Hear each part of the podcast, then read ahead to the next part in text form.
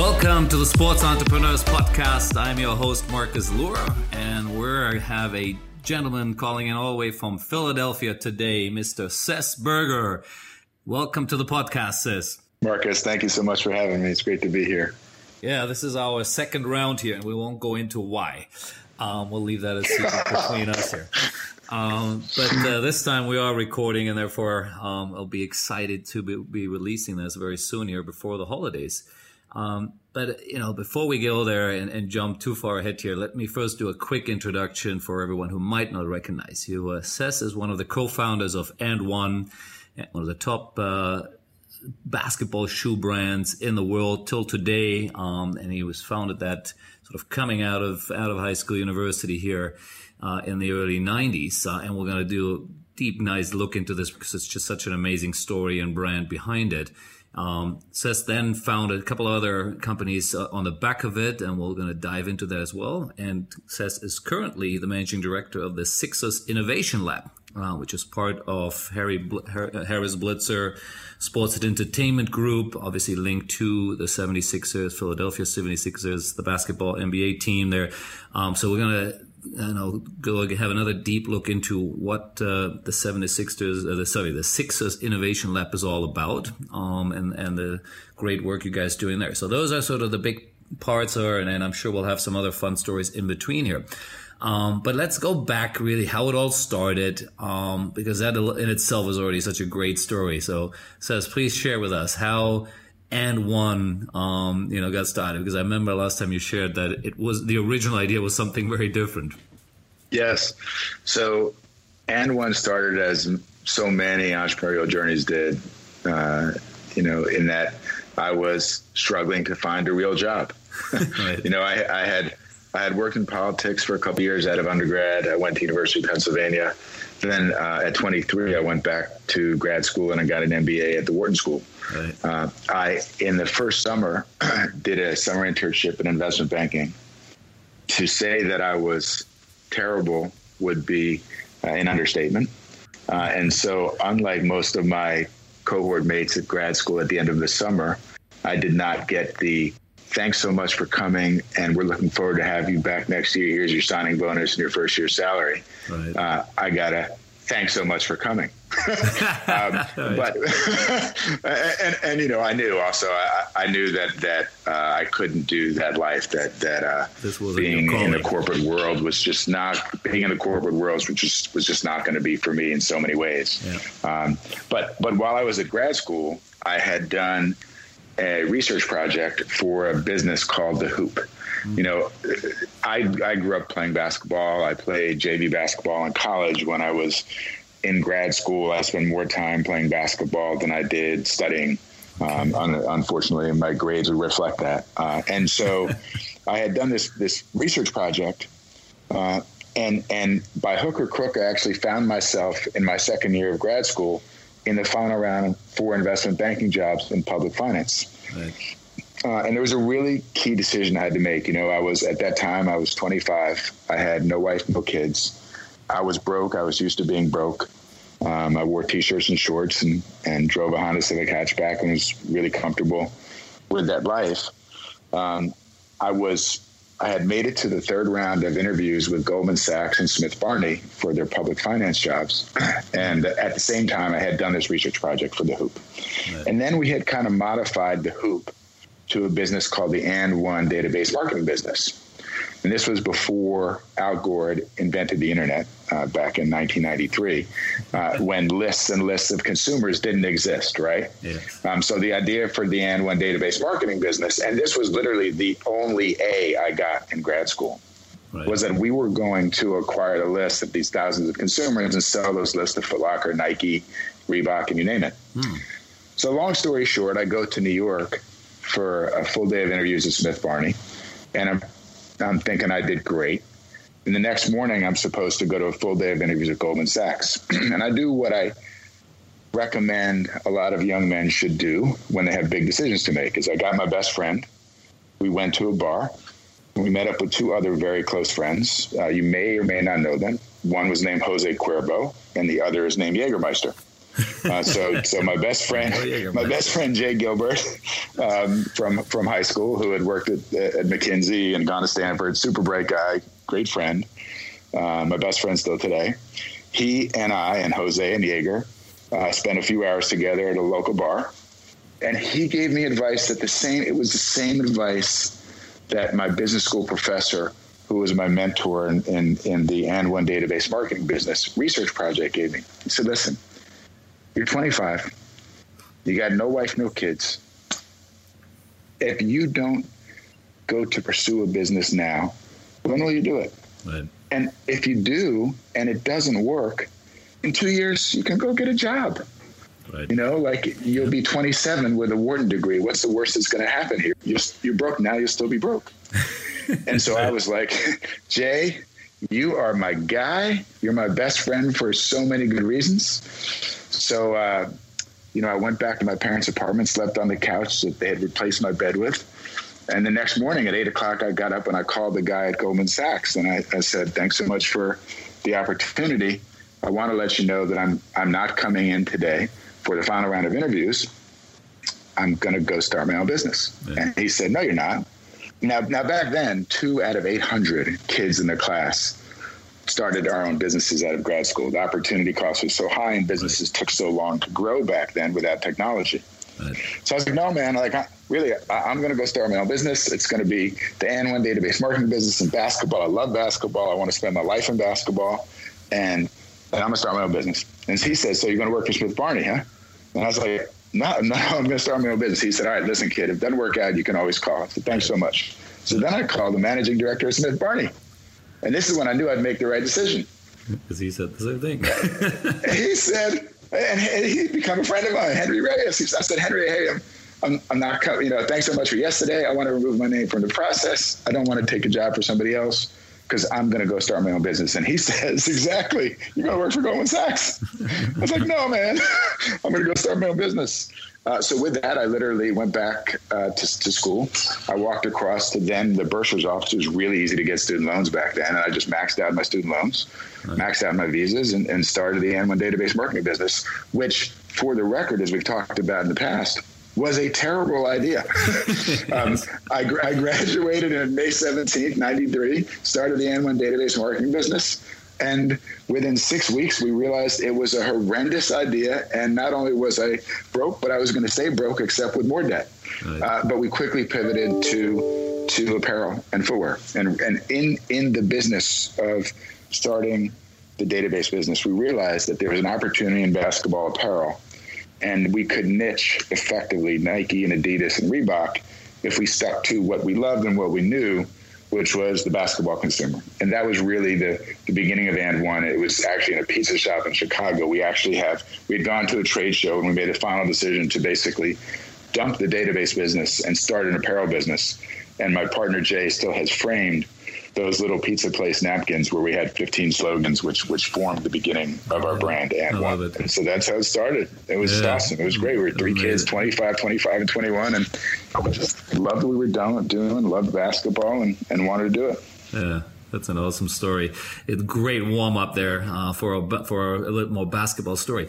Uh, but before we get into you know the, the you know obviously you launched then uh, uh I guess t-shirts first and uh, then the shoes came later. You know, I, I, definitely want to go back in there. But I want to just sort of now in hindsight, right? Since you've uh, you know whatever 20 years, 20, 30 years later here, um, do you feel you are a natural entrepreneur, therefore that was really your calling, or it was just, you know, by that time you didn't know better and thought that this sounds like a good idea? It's a great question. I there there are two things that I really want to do with my days, and one is have fun, and two is make a difference. Right. Uh, and and and whatever I'm pursuing, if if it can fill both of those buckets, fantastic. If, if it can fill neither of those buckets, life is too short.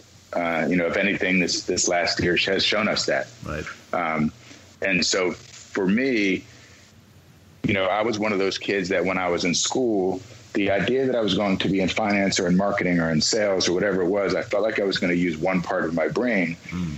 And what entrepreneurship does for me is two two things. One is it, it is you have to use your entire brain.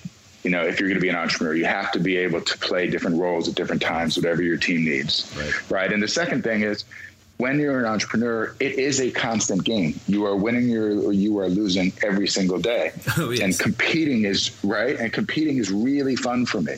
Mm. You, you, know, competing is more fun than winning. It is the, it is being in the game that is so much fun. Right. And entrepreneurship, I think, is just a constant game every single day. So I, I think probably growing up playing sports, um, you know, made me love that competition and and and relish that excitement. And so I think I probably was probably became an entrepreneur as a kid.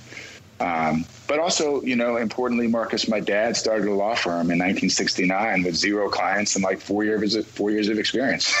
right. uh, and and he was broke. He was broke for a long time, and, and I saw his example of hey, you know what, I'm, this is fun and I can make a difference and, and, and this would be a great way to spend my day. So I think I probably was raised an entrepreneur as opposed to born one, born right. one, right. Um, and loved it, you know, loved it. And, and you know, I, I'm sure, and you as an entrepreneur as well, like it, it, people talk about entrepreneurs and not having a fear of failure. I, I really don't think that's, that's what it is. I think we accept failure as part of the process all the time, but we want to love what we do every single day.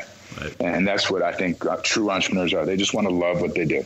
That, that is true. Yeah, I, I do think I, having come across many entrepreneurs, and if I look at myself, there is a little bit of that. You're you have a fairly high pain threshold, which I think the average person, maybe who just grabs a job or works in a job, might not have. Um, you know, and that that pain is is again, you know, all the failures you're dealing with, right, and and, and the anxieties you have, and um, you know, you might not doesn't mean you don't have that in a, in a I guess uh, a regular job, but uh, that's what I've seen. Though, do you feel you have that sort of pain threshold as well?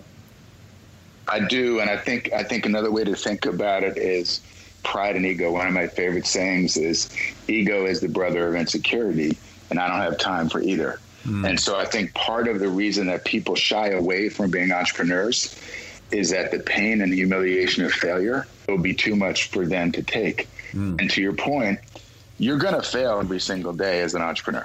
It, it's just a guarantee. You know, if, if you're selling a product, more people are going to say no than yes.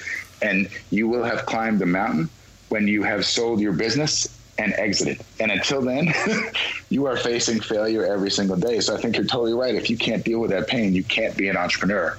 Um, it just kind of has to bounce off of you you just accept it as part of the process. Yeah, absolutely.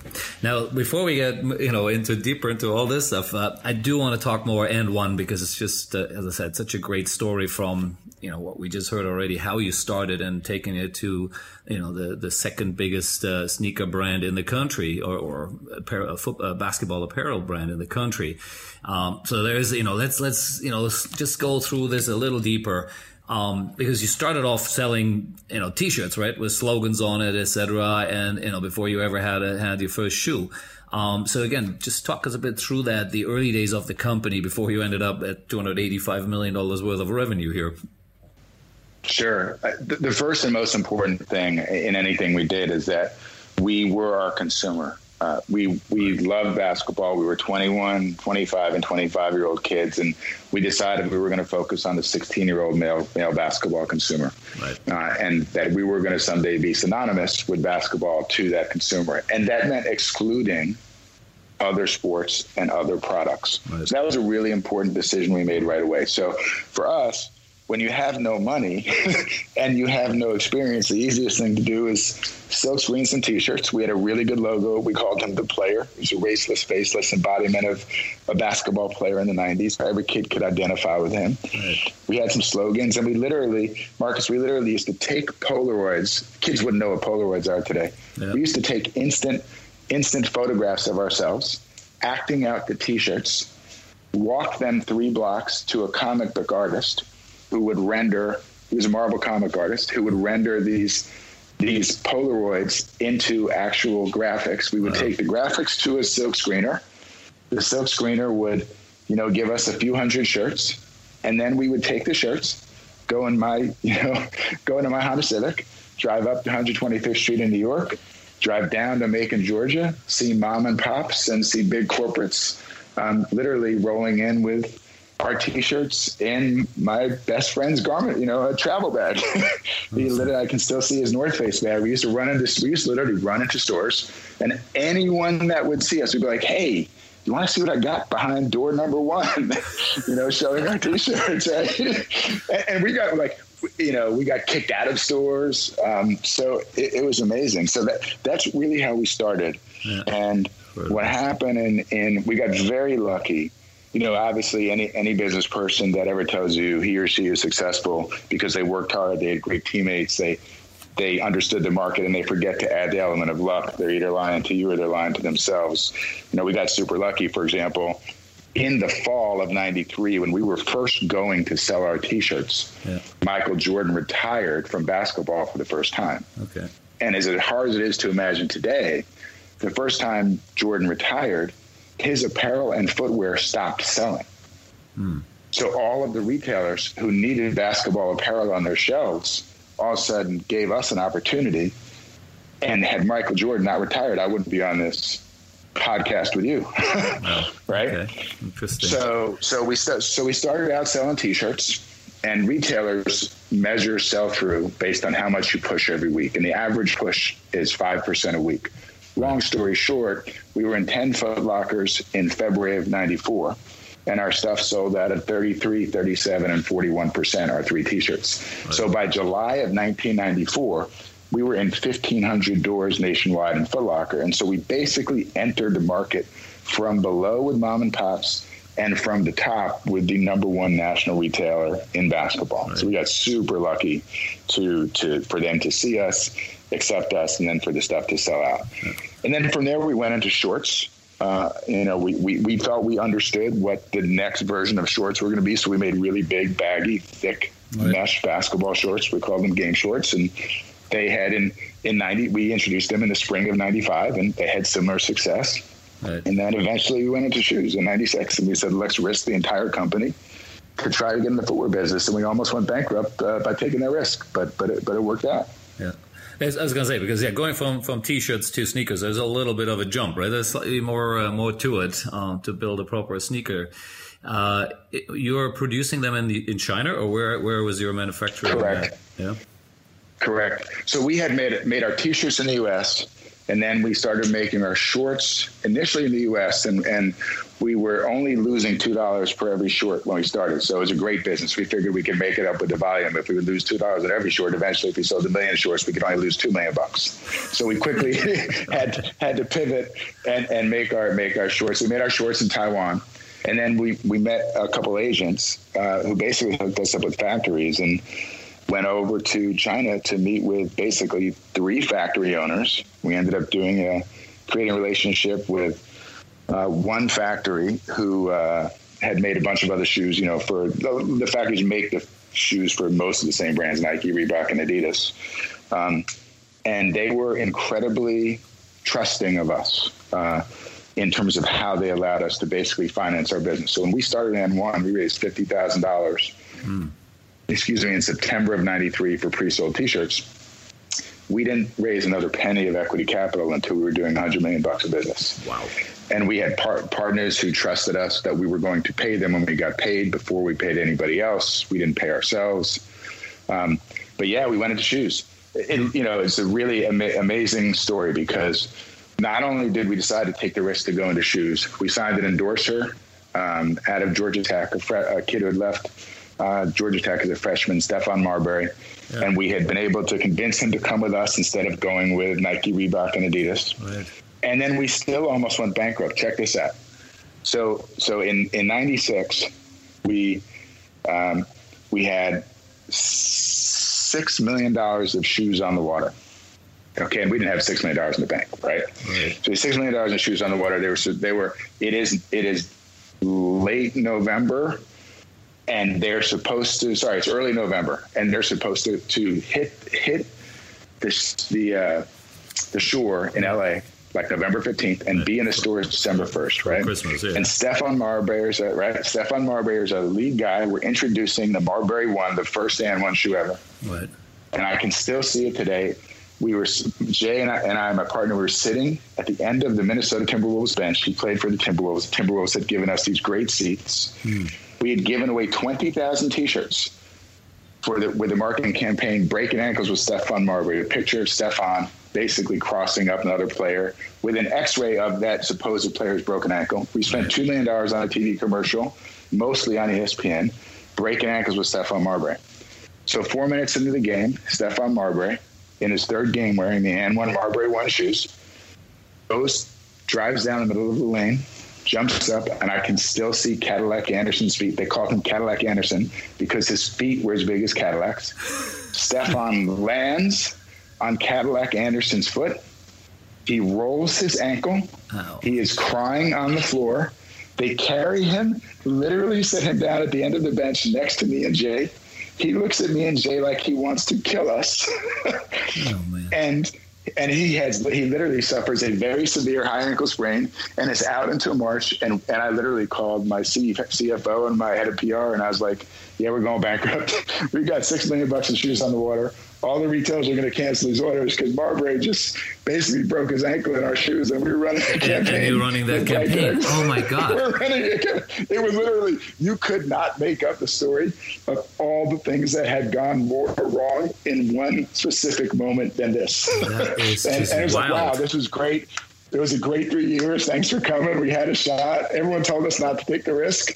We were, like you said, immune to the risk and the pain. And well, there it is. Wow. And um, and we got really lucky because our retailers basically hung with us.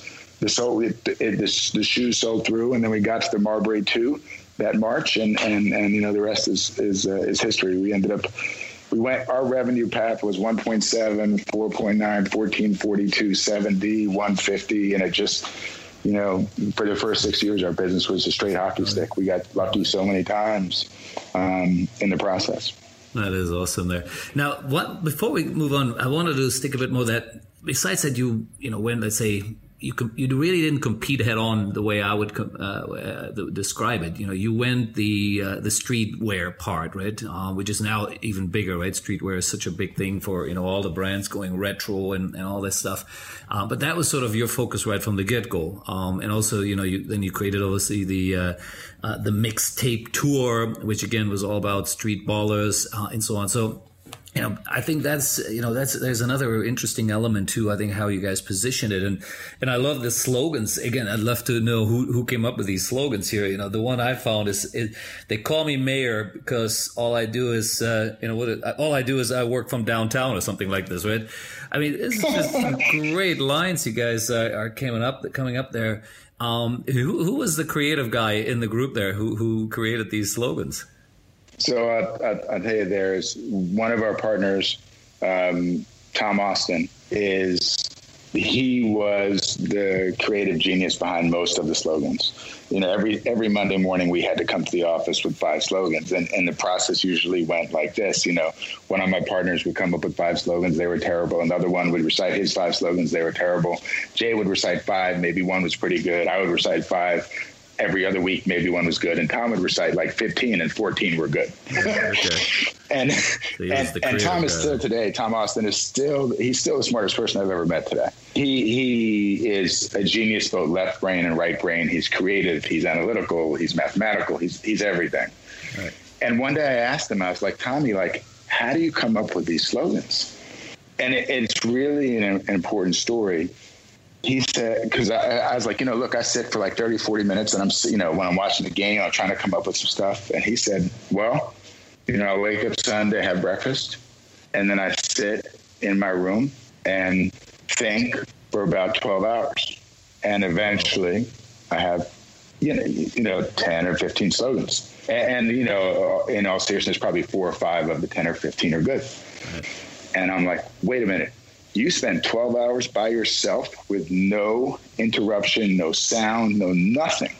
And he's like, well, yeah, that's the total focus I need to do a great job at this.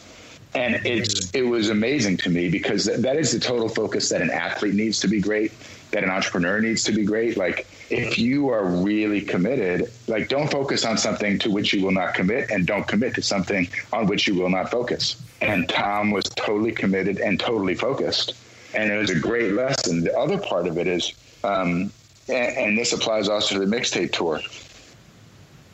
it's an amazing what you can accomplish when you don't care who gets the credit. So for us as a team, we were all aligned. We all had equity. We all wanted to succeed. We all wanted to win. It didn't matter whose idea it was. There was no pride of ownership in the in the ideas themselves. We just wanted to make the best decisions and have the best ideas. Mm. So the mixtape tour, in fact, wasn't even an idea that came up within the company. It was a 25 year old kid named Bernie who had the idea. He was working at our ad agency, Crispin Porter Bogusky out of Miami. Right. And one day he said, Hey, you guys had this videotape from this Rucker All Star game a few years ago. You should put it to music and make a mixtape, mixtape out of it. And and people will love it. And I was I said, Well, what are you talking about? It's just like New York City basketball. And he's like, Well, Seth, you grew up in New York City. Most of the people outside New York City and at least a number of other cities have not seen this type of basketball. You need to kind of share it with the world. Um, yeah. And I think it's a really important lesson. Like if you're a really good entrepreneur, a really good business person, really good coach, really good athlete, you don't really care if the idea is yours. You just want to get to the right uh, answer. Um, and so the mixtape mixtape tour, the original idea actually didn't come from us; came from someone outside the company. But we were smart enough to listen right? And to be like, oh, and, and again, I, I, do believe that you know from you know reading all a bit about the history, of course, that this was definitely one of the sort of big breakthroughs, right? You took the tour around the world. Then you know um, now today it's it's it has a different name, right? I think it's called Street Street Ball um, Tour but it is really what I even I remember, uh, you know, watching AND1 coming into Asia. Uh, this was really what was what AND1 was all about. Is this sort of street basketball part of it? Now everyone else has a three on three event. You know, Adidas and Nike doing the same thing. But I felt like that was really where you guys came in and and just changed the changed the the way people were looking at it. Right, being this sort of streetwear brand, street ball brand. So I'll tell you what's interesting. When we saw when when we started the, when the mixtape tour became Street Ball, the TV show, and the mixtape tour. At that point, we were doing roughly 150 million bucks in sales. Mm. You know, give or take a little bit, maybe 175, whatever it was. Our business went up and came right back down. Okay. And I was concerned that when we sold AND1, we had 103 NBA basketball players wearing our shoes. 103. We had 23% of the league. By far the second most uh, number of players in the league of any of the sneaker brands. Right. But to your point, most people knew us for the mixtape tour. Right. And that took us out of the aspirational performance of being the best NBA basketball player you can be. Mm. So whether it was Latrell Sprewell, Kevin Garnett, Stephon Marbury, most consumers knew us for the mixtape tour. Right. And so I'm not really sure whether that actually helped our growth or hurt our growth at the end of the day. Um, but what it was was amazing. And, and, we go back to have fun, make a difference. What was amazing about it was all of a sudden there was an opportunity for, you know, 15, 20 guys to be professional basketball players in the United States and around the world and have these careers that they weren't otherwise going to have um, because, you know, this new vehicle existed. And in terms of fans, they got to see like the excitement in the arenas when these guys would play was amazing. Mm. Um, so I don't, I would never necessarily change change the business outcome and try to stop that process because I thought it was, you know, the mixtape tour and street ball was beautiful in and of itself. Whether it was good or bad for business, I think is actually debatable over time. Okay, interesting. Um, we clearly got known. We clearly got known for it. Like you know, you were obviously could tell from the surprise. You were surprised we had 103 NBA ball players wearing our shoes. Like no way would you have imagined that, right? Right. Yeah. um, right. Yeah. You knew Professor. You knew Hot Sauce and Main Event, and and and and, and I was glad for people to know us by them as well. Yeah. Um, you know, great guys, great ball players. Yeah. Interesting. Now I have two last. Actually, I, I need to quote one more here. It's just so much fun. My game is like rice. One minute and you're done. That's it. Just, I, don't know who came up with that one. It's crazy. Now, obviously, before, we, by wrapping up the the AND1 part, is you know you sold the business um, to a venture firm in 2005. Um, tell us about that because it's it's a very it's an emotional thing for any entrepreneur who started a business. You know, put his blood, blood sweat, and tears into it, um, and clearly this is what you guys did. Um, you know, you you. Uh, you you sweated it out, and now is that moment. And is it was it like wow? This is what we all worked for, or what was the feeling there? Uh, interesting. So let me give you the exact history. In '99, we sold a piece of the firm to a piece of the company to a venture firm, TA Associates, out of Boston. Hmm. Um, And oh, sorry, yeah, 99, in that trans, correct. 99, right. We sold the entire company in 2005. So in 99, um, and that company, the company was cash flow positive and had plenty of cash. That company, that cash went into uh, the founders and original investors' uh, pocketbooks. So again, an initial investor put in five thousand bucks, and he got back three hundred thousand dollars on his initial five thousand dollar investment six years wow. later, right? Okay. And and we and we the partners went from broke to should never be broke again. We did not get fabulously wealthy. So like the the image of, you know, when you have a company this big, we have lots of partners. We gave away we gave lots of equity. Hmm. Um, and to everyone that we could in the company. And and uh, but but I went from literally in a flash. I had not paid off a penny of principal of my student loans in 1999 to I, I'm paying off my student loans. I actually didn't want to pay off my student loans. I, I told my wife, I said, no, I want to pay this every month. So I remember what it was like to be broke. Right. And I never want to forget that. And she said, hell no, I don't want to do this every month. We're paying off your student loans. and we're paying off her student loans from college. We're paying off our student loans. Right. Um, you know, what was, what was, what that transaction was, was great. But what it also meant to your point, was that there was going to be another transaction, and we were eventually going to sell AND1. Mm. Um, and then in 2000, and, and after that transaction, our business went up, went back down, and went back up, and we sold it on the way back up in 2005. Right. If we had maximized it, we would have sold it in 2001. In 2005, we sold it to a private shoe company, American Sporting Goods. Right. At that point, I had been doing the business for 12 years. Uh, my partners and I all kind of came from like the not-for-profit government world. Hmm. And, you know, we've all wanted to, and, and, and you can see in the things we've done after AND1, just want to make a difference with our lives. Right. Um, and, and none of us, I think, envisioned ourselves being like shoe dogs till we were 75, 80 years old, trying to make more money in shoes. Right, right. Um, so when the opportunity to sell the business came, I think we were ready to sell the business. I really missed the people because I worked with my best friends, and the people that I worked with who weren't my friends became my best friends. Mm. So what was hard about selling that business was not that I wasn't going to go to work every day to sell shoes to Foot Locker and you know deal with endorsers and all those sorts of things. What, what was hard was I wasn't going to see these people again for the rest of our lives. You know, like when you work with somebody, you interact with them every single day. And, you know, some of us, like I'm really blessed to really like the people with whom I work. Um, and so when you know when you work in a company of 100 people and you care about 100 people you're not going to see most of those people again right. um, and that was really that was that was the hardest part of it it wasn't about the business at that point but it was like man i'm not going to see these people again uh, you know we, there are a couple people in the company this year that passed from covid and i literally had not seen them since the day we we sold the company and, and you know we all kind of exited Mm. Um, and that was that was re- that was really hard. That was really sad. I, you know, I, I loved the people that we had in that company. Yeah. Yeah, I can imagine. I mean, like I said, it's an incredible story, and, and we could spend the whole podcast just on it. But we have a few other things we wanted to cover, so I, I do want to move on. But I have one last question because it just uh, you know coming here out of Asia, why do you guys? Where does the name Tai Chi come from in your in your shoe? I know what it is, but, you know, but uh, how on earth? Why would you use the word Tai Chi? Yeah, so if you look at the design of the shoe, um, and you look at the and you the original design of Tai Chi, that was actually the inspiration for the shoe. So Tai Chi, Yin Yang, right, um, and you know, right. And so the actual design, if you look at the shoe from the top down, it's almost that Yin Yang Tai Chi design. Mm. And so that you know, the designer basically took that visual and made it into a shoe and that was the shoe that Vince Carter won the slam dunk contest correct, with. Correct. Um, we're wearing the shoes for free, by the way, in terms of luck. Like we literally, he was oh, in between okay. sneaker. Yeah, he was in between sneaker company deals. He had left Puma, had not yet signed with Nike. His agent at the time, who eventually ended up going to jail, he embezzled from a bunch of money.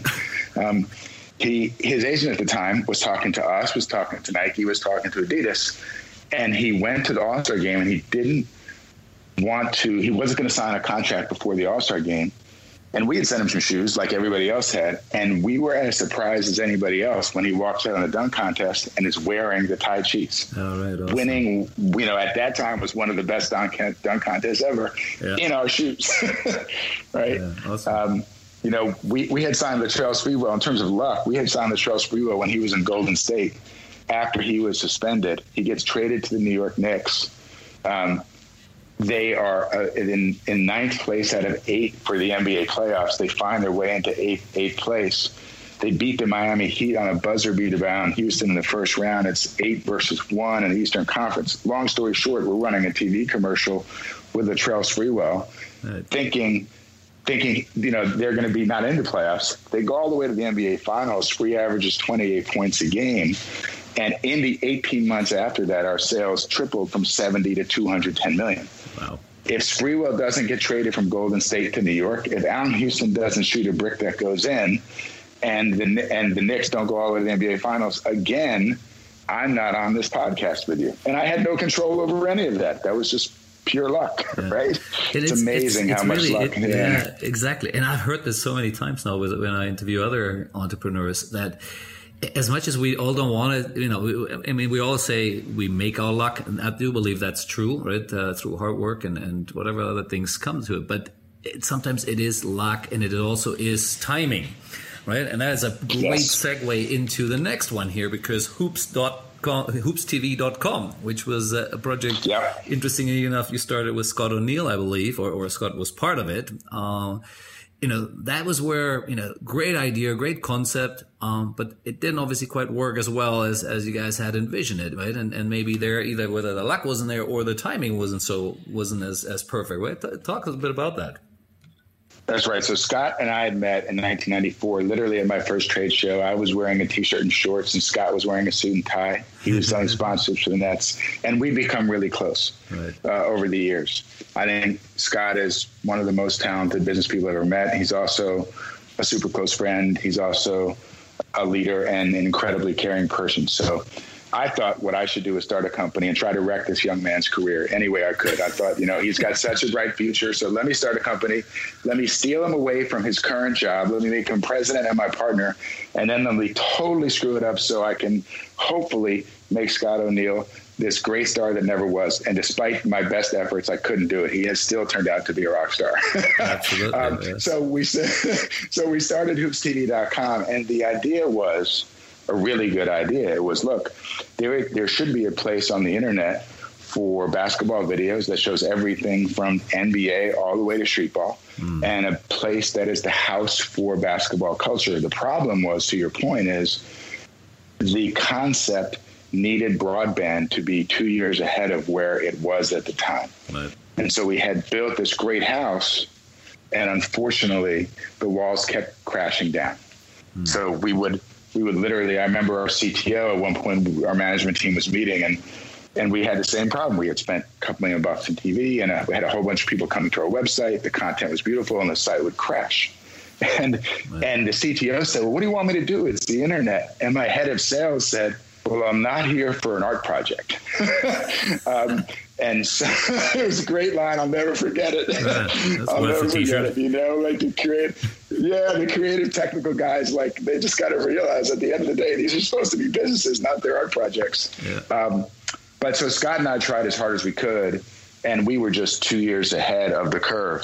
Mm-hmm. Um, and and you know, I learned a ton from it was you know we became closer through the failure, um, and and um, and I just you know think the world of him. So in terms of luck, you know, in in 2016, Scott's running HBSE.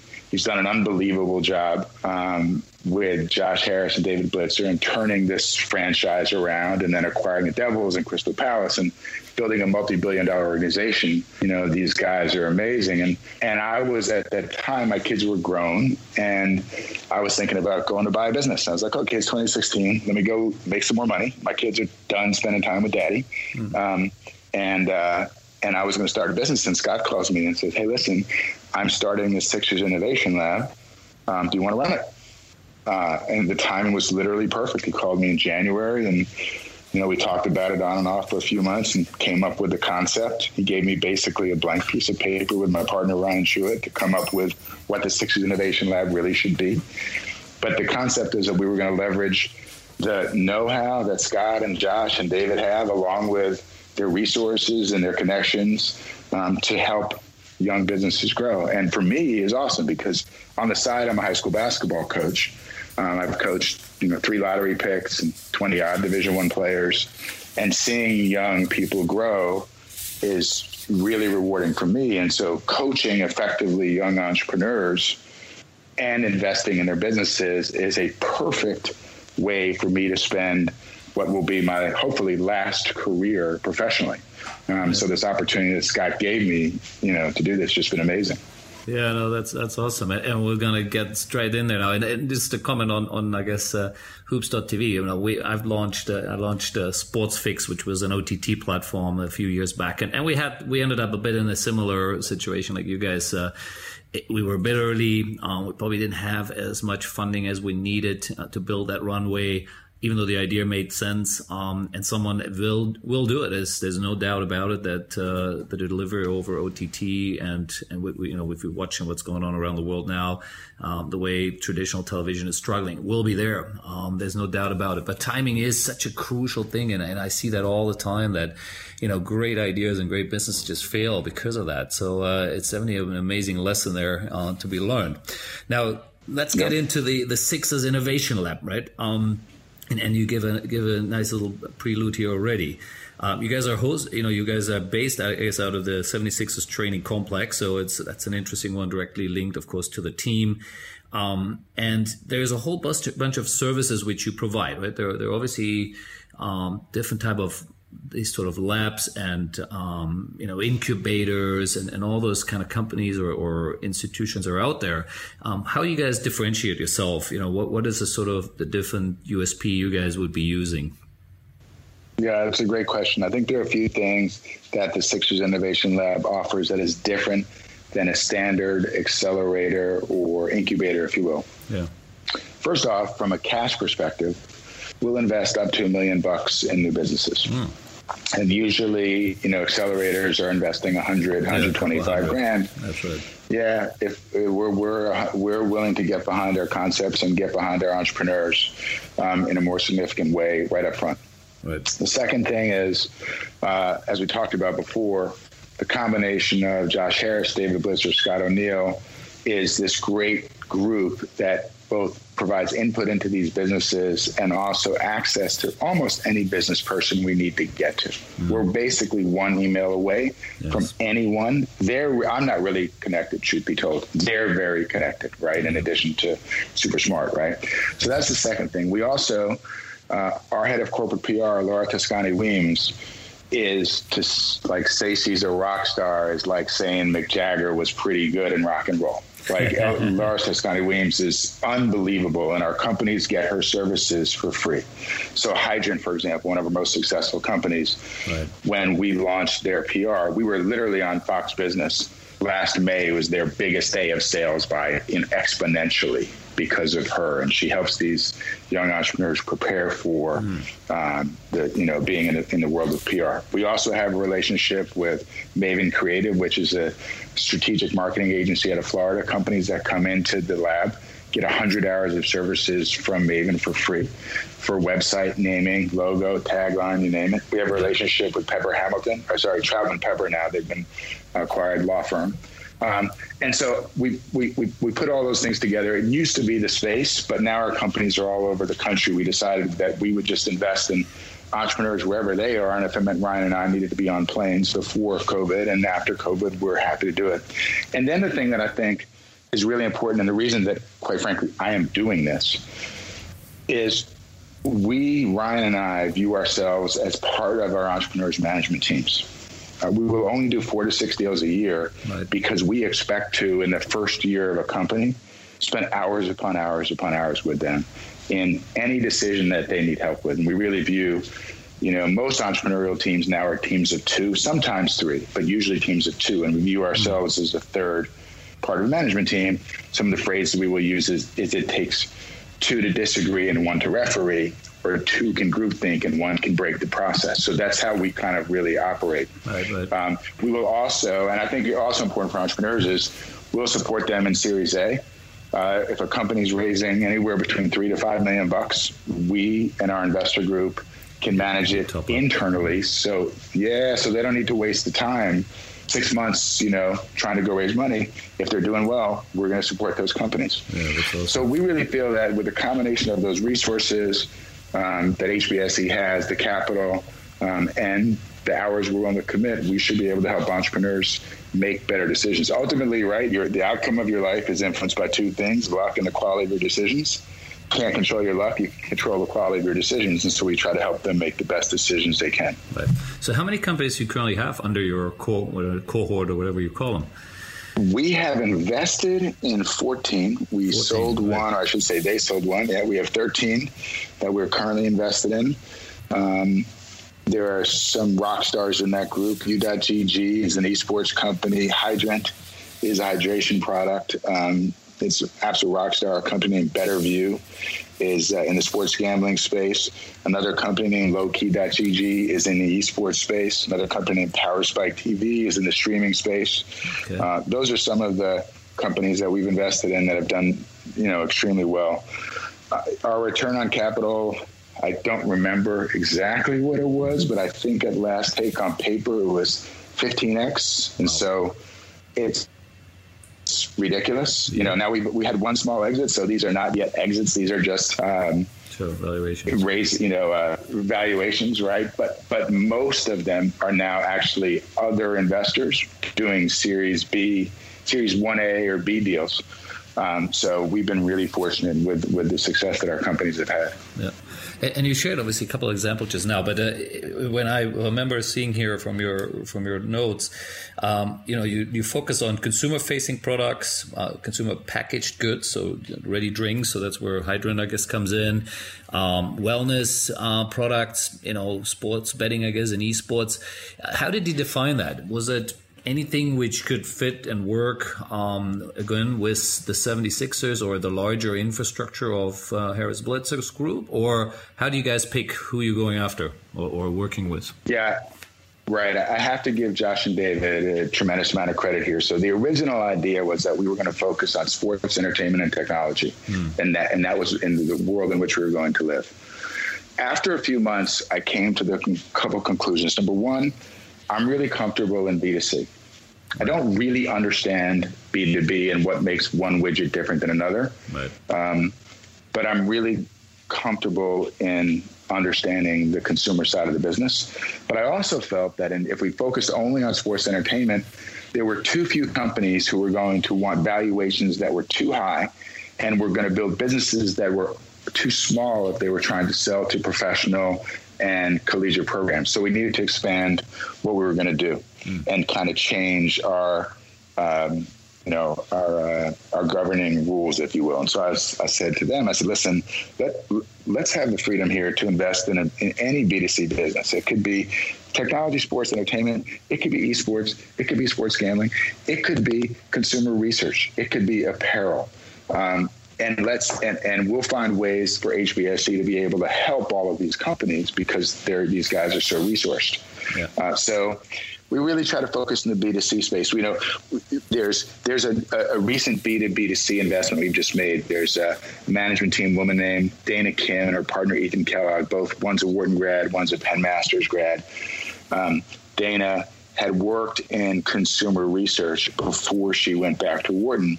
And as she was graduating, she was looking to pursue her business. And on the face of it, investing in a new consumer research firm is just kind of an odd thing for a venture capital firm to do, right? Mm. But for us, we looked at Dana and Ethan. I was like, wow, this is an amazing team. They really understand their space. This isn't consumer, so I and, and there's a consumer element. So Ryan and I can provide some value here, and Dana doesn't need us to help understand what these companies need. Right. Um, and and a big part of what they do is branding and communication to the consumer. So you know with the Sixers innovate, when you originate the idea for the Sixers Innovation Lab, would you say we're going to invest in Highlight, um, a consumer research company, mm-hmm. the, you would probably think no. But at the end of the day, we want to invest in great entrepreneurs. We want to see those entrepreneurs grow. We want to see them succeed. We want to make a difference in what they do. Um, and so that's why we decided to really expand to B2C. Yeah. That, and that leads to a nice, another good question here. How do you look when you look at companies? What is the most important three things you focus on? Yeah, great question. Um, So three things: market, team, idea, and it's and it's those things. First is is is the market one that we understand that is either growing really quickly so it can scale, or big enough that there's an opportunity to create a sizable niche. Number mm-hmm. one. Mm-hmm. Right. So there are a lot of great business ideas, but the businesses are just too small, yep. and the risk of failure is too high for us to invest. Second, and I think this is really most important, is do we believe in the team? Yep. Um, you know, we, we we have had of the companies that have done best, they've been great teams. We've had a harder time with solo entrepreneurs um, and so we really believe in teams and we want to believe in, I would always invest in, hire, bet on young, talented people who are super smart and see the world and think there's nothing they cannot do right. instead of someone who is experienced who looks at the world and thinks, well, I can't do this and I can't do that. That's kind of when we built AND1, we would hire 21 year old kids and give them ridiculous amounts of responsibility because we believe at the end of the day, like most teams, most sports, talent's going to win. Right. So we want to invest in really talented entrepreneurs. Um, and then the third is really the idea. Because a lot of entrepreneurs, as you know, you come up with a, what you think is a good idea, but then you realize, as we did with AND1, three months in, you got to pivot. And then you might have to pivot again, and you might have to pivot again. Yeah. But if you have great teams, they'll figure out, right? What's interesting in business today that is very different than when I started is when, when we were in business back then, without technology for what it is today, you had to have the answers and you had to guess right and you had to really um, place some 55 45 bets if you as if you were at the roulette wheel or at a blackjack table. Right. and now today the best entrepreneurs are not the ones that have the most knowledge they're the ones that ask the right questions hmm. because technology allows you to find out the answer to almost any question you want to know the answer to today super quickly. Right. So you can decide, like back in the day, we would come out with, say, six shoes. And we thought we knew which ones were good, and we had done focus groups with kids and 16 year old kids and 12 year old kids, et cetera, et cetera. But we would cross our fingers the first week those shoes hit the hit the shelves to make you know, hoping that they were going to sell. Right? You all kind of hold your breath. Well, today what you do is you test all those things with consumers through the internet, through technology, and you already know what's going to work and what's not going to work. And if you're taking guesses, you're not eh, eh, you're, you're not humble enough to realize that you don't know the answers. Mm-hmm. So that level you had talked about earlier, that you know, the, eh, being able to deal with pain. I think entrepreneurs that are really humble are great because they're like, hey, I don't know the answer, but I don't need to know the answer. I just need to know the question. And technology today helps these entrepreneurs figure out the answers.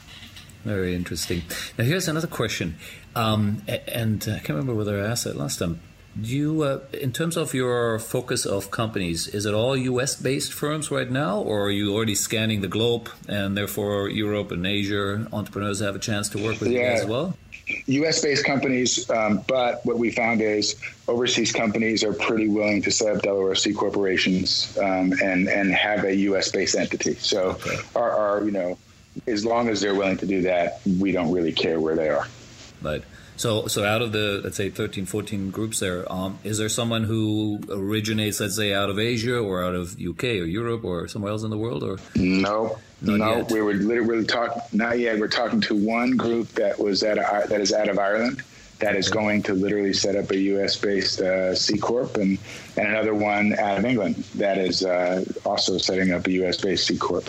Okay. Um, so we we had gone. We have a partnership. We're uh, mentors for Yellow, which is Snap's accelerator program, and they always have you know in their cohort four or five companies from overseas. Mm. Um, so we'll get there you know, there's there's as you know, there's a lot of talent all over the world. It doesn't have to be here. It's just a matter of when, not if.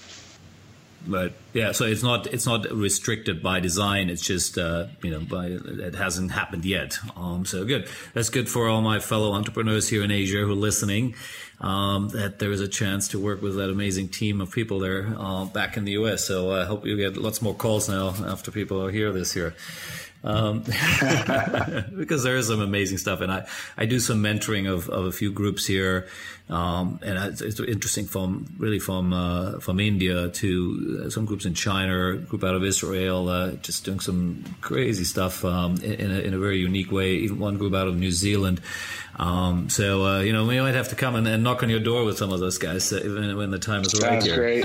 Yeah, there's some, uh, as I said, you know, very very different spaces. Now, um, before we wrap, start wrapping it up here, I, I, do would love to get a bit your thought on on gaming and esports. Um, you know, because you mentioned that you're investing in a couple of those groups. You know, how do you see again coming more from let's call it the real world of sports, the traditional world of sports, like myself? Um, we're all, of course, drawn into um, what's happening in gaming and how it's exploding and so on. Where do you see the, the, the, the, opportunities for both of them to work together, as well as you know maybe gaming one day becoming bigger than than real than what I call real sports, you know, traditional stick sports. and ball, stick yeah, and stick ball, and ball stuff. Yeah, st- stick and stick and ball, stick and ball sports. Yeah. So I, I, I don't want to sound self-serving. Um, it, it, might end up coming off that way in the, in, the, in the internet days. Hmm. Uh, in the boom, you we, like we raised money for hoopstv.com at a $50 million valuation without a business. Right. And the idea is in those businesses that they would lose tons of money over time and eventually make lots of money. Right. There were so many dead bodies, right? And so few. Yep. And those few eventually make money. So I think what's going to happen in esports, first of all, I'm a true believer. Um, even though I am not a consumer, my kids are. Mm. Um, and, and, and, I, and I absolutely believe that esports is real, and I believe um, that it is um, a worthwhile thing for these kids to be doing. It's there. There is no judgment here that it is worse than basketball or football. It is different, hmm. um, and in some ways, the access that technology provides, it might be bigger because there's so many more kids who can play these sports than can actually play basketball or, or soccer at a high level. So I think esports is fantastic. What I think will change, and I think we're starting to see it in valuations, is companies eventually are going to have to make money. Yep. And so the monetizations, the monetization side of this business is there's going to what's going to happen. I think when the market comes back post COVID is there will be you know a flight to quality. The companies that can can generate cash flow, can make money, are going to be valued really highly. Mm. The companies that say, hey, listen, we can lose 10 million, then we can lose 20 million, then we can lose 50 million. Eventually, investors are going to say, we're not willing to fund those companies. Yeah. You got to, you have to have a, a, a, a, you have to have revenue and a path to profitability. Right. And so I think we saw, you know, we saw that in the internet days, right? Yes. Um, the, there's so many companies that died because they just couldn't find a way to make money. And so I think that's the same thing here today. Um, I, I do I do believe that you know there will be millions and potentially billions of people watching the LCS, you know, yes. and, and, watching the, the, the, world finals of, of, of, not only Riot's League of Legends, but Call of Duty and, and whatever the next game, great game is in five years. The, the last Absolutely. thing I'd say about this is interesting in terms of the games themselves. If you were to go back to the 1960s and you said, hey, the best investment in the 60s is not going to be a baseball team, but you should buy an NBA team basically for a dollar. And the best return on capital is going to be basketball, then football, then baseball. Right. You know, in the 60s and 70s, and so we talk about baseball is America's pastime. Right. So what happens, I think, with games today is that process is really scrunched. Right. So while I think league, league, is here to stay as one of the dominant games, right. I think we will continue to see games three through five shuffle, and it will take their their life cycles will continue to be three years, and mm-hmm. so there's a significant risk in being wrong. Yeah. Yeah, no, I, I think you're you're spot on there, and and I know you mentioned earlier a couple of companies you're investing in, which sounded there was some esports part to it. What exactly there are they doing? Uh, the, the, the businesses you guys involved? So yeah, so there are basically three companies in the space. One is U.GG. It's a League of Legends platform. Uh, it's a website. It's now, I think, the 2,000 biggest website in the world. It's somewhere around there. It might be bigger, might be smaller. Um, millions upon millions of unique visitors every month and hundreds of millions of page views um, with almost 100 million minutes every month spent on that site. And what they basically do is they make it easier for League of Legends players to make pre-game decisions about the champions they will play and how they'll build their champions. And, and, and these kids are so smart, they've been able to figure out how to dissect the data so that you, the consumer, can make better decisions. Oh, and and they are. How do you spell I you? Saw, I saw them. White, like it's you. It's literally no, it's literally U, the letter U dot G G. Oh, right. Okay. It's U dot G G. Cool. And what's interesting about these guys is when we invested in them, they had come from the world of finance. It's really similar, right? They had come from the world of finance. They loved esports, hmm. and they are they were twenty five or twenty six years old. Hmm. And I looked at them and I was like, huh. They are to esports what I was to basketball. Right. My partners and I were 25 years old. We love basketball. We knew the consumer. These guys know the esports consumer in and out and they're going to build a product that will absolutely respect their user and they'll never you know i never have to worry about them cheapening their product for cash. They're mm-hmm. always going to respect their consumer and they've done a phenomenal job. The second company is at a company named lowkey.gg mm-hmm. um, we just participated in one of their follow around rounds. Um, and a guy named jesse zhang uh, graduated from harvard at 20 uh, so he is significantly brighter than i um, and uh, and uh, really has come up with this great concept that basically allows users in multiple games to capture the games that the, the highlights from the games that they have played and share those highlights on social media. Oh, yeah. uh, and it's it's a really interesting SIP service hmm. that you know he and his tech team created, and and and they're doing revenue. Um, so, which is great. And and the third company is company named PowerSpike.tv. Uh, Angelo Damiano was just listed as I think one of the Forbes 30 under 30. We had met um, AJ when he was in TechStars with TechStars mentors, and he was in the TechStars Atlanta program. They're one of our partners. Right. Um, and uh, so, so AJ and his team basically have created a process that allows streamers and brands to connect in a really quick and meaningful way. So that if you're a streamer and you want to monetize your user base and you're a brand and you want to connect with a streamer that is, uh, you know, has a really good reputation, then they've made a really seamless process for, for this to happen. And, and they also just raised at a, at a significantly higher number. So those three companies, you know, oh, I, I kind of said a couple I'll years check him ago, out there. Yeah, definitely. Uh, that's yeah, awesome. Yeah, Sounds like to, to your point, I had kind of said a couple years ago to Ryan, um, who is my partner in the lab, and, and uh, you know, she is 29 now, I think. She was 25 when we started. And, and, in terms of talent, like she had come from the world of PR. And in about five minutes, I knew that she was going to be a great VC and I needed her to be my partner. She has this view on these businesses that I just don't have. You know, she's really detailed and she's generationally different. Yeah. Um, and she looked at these businesses and, and, looked at what AJ was doing. It was like, hey, look, this is this is going to work. And I was like, okay, let's go with it. Mm. I love that. And, and but, know, also, but it's funny. I had said to her, I had said to her, if all we do for the next five years is say yes to every esports investment and yes to every sports gambling investment, we will probably make money. it won't be really good. It won't be really good because there will be a lot of losses in there, yeah. as we talked about. Yeah. But those two spaces are, are, are just going to continue hot. to grow. They're very hot, absolutely. Yeah, and, and, I like the part which you pointed out a few times. Uh, you know, betting on young talent. Uh, and I know when I had Scott O'Neill on the podcast, uh, you know, he, he, that was always a big thing for him as well. You know, in, I guess in Harris Blitzer in general, um, you know, really, you know, giving young young talent a, a chance to to shine. And, and, I think that sounds like what you guys are doing, obviously, with the Sixers Innovation Lab here as well. So that is uh, that was great and a nice deep dive into it. And, and I know we're coming to the end here. Uh, it's late at night there for you already. Um, but I have I want to wrap it up how we sort of started and getting back to your basketball roots because you are a coach and a very, quite a successful yes, coach here in uh, in high school. Um, you know, and again, it, it, sounds like from you know listening to your what you were saying earlier, really, this is sort of a big thing of passion for you as well, right?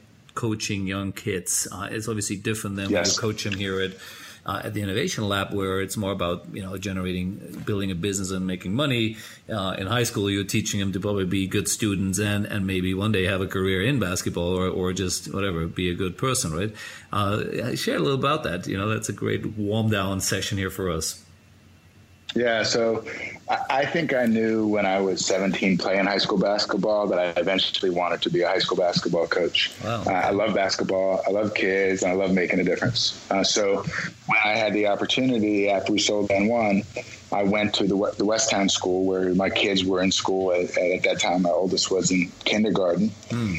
uh, and this wonderful, diverse Quaker community about 15 minutes from where he lived. And I said, "Do you need a volunteer assistant for your basketball team?" Um, and after two, and, and they said, "Yes, come on." And and and I just studied and studied and studied. I, I have over a hundred DVDs on basketball coaching, and, and I remember my first day of coaching. I thought I knew a lot about the game because I had played it for years. And I realized, oh wow, I don't know anything. The level of detail, the level of detail that a good coach has versus a bad coach versus a player, it's right. just totally different. So I really had to study. Um, and it's been an incredible experience. Like I, I coached high school basketball starting out because I wanted to make a difference in the lives of kids. I didn't want to go into politics and I didn't want to live in the not-for-profit world, but this the Westtown School is a high academic school, has 20% student bodies international, 50% out of state, 25% students of color. It's just this really diverse community of incredibly smart kids.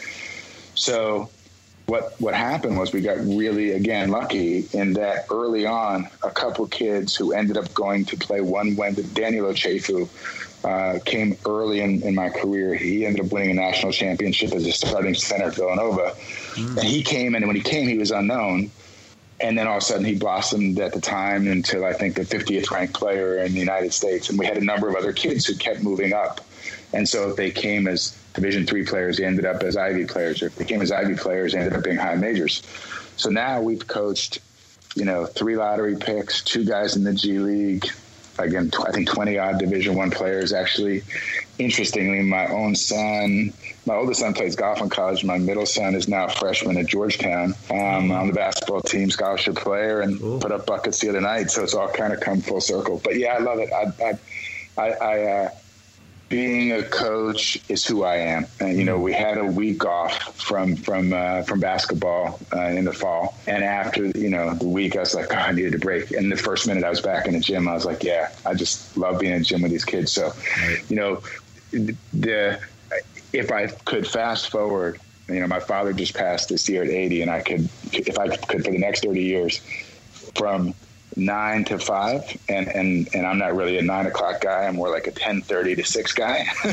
um, from ten from, from ten thirty to six, be a venture capitalist with a six innovation lab, and then from seven to nine, be a high school basketball coach till I'm eighty. That'd be uh, that'd be a great way to spend the next thirty years. I love that. Yeah, and again, as you, as you said, it's coaching in both sense, right? Uh, different type of coaching, it's but the same. At the end of the day, yeah, exactly. Yeah, I love that. That's uh, exactly right. Yeah, oh, awesome. Uh, that is that's. Uh, I think this test is a, such a great way to, to wrap it up and finish up here. Um, thank you so much for your time. This was fun. Um, I can tell you this time we did record. Uh, good news right there at the end. Um, and uh, as I said, let's hope we can do this again. I, I love the conversation. Uh, I love what you guys are doing there uh, with the Innovation Lab. Um, hopefully, as I said, one day we'll have someone here from Asia join you, and maybe there's a way to participate in some fashion. Uh, you know, I love the stuff, and please send my regards to everyone else, uh, Scott, and of course, uh, shout out to Lara here earlier and uh, have a awesome. great uh, you know holiday period there right christmas and new year is just around the corner so uh, happy holidays my man, thank you so much, Marcus. Had a blast. Happy holidays and stay safe. Definitely. Same to you. Cheers. Thanks, Thank brother. Bye bye.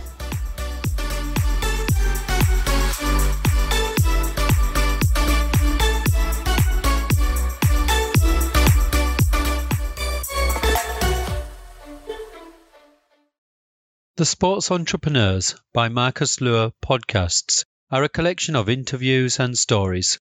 All content in this podcast is the copyright of Marcus Luer. Reproduction and distribution of the presentation without written permission of the owner is prohibited. All rights reserved.